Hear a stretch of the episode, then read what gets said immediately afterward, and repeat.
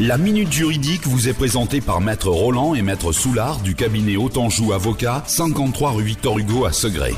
Bonjour Maître Roland. Bonjour Coralie. Question de Jacques de Renazé aujourd'hui. Il souhaite louer un appartement et il vous demande s'il doit fournir à ses futurs locataires des informations particulières sur l'état du logement, lesquelles ? Bonjour Jacques. Alors effectivement, lorsqu'on met en location un logement, il y a différentes informations qui doivent être annexées au bail et rassemblées dans un document appelé dossier de diagnostic technique. Il s'agit notamment du diagnostic de performance énergétique, du constat de risque d'exposition au plomb, du diagnostic sur l'état des risques et pollutions, du constat d'état des lieux de l'installation électrique et de gaz, du constat d'état d'amiante, du constat d'état des nuisances sonores aériennes si le logement bien sûr est à proximité d'un aéroport.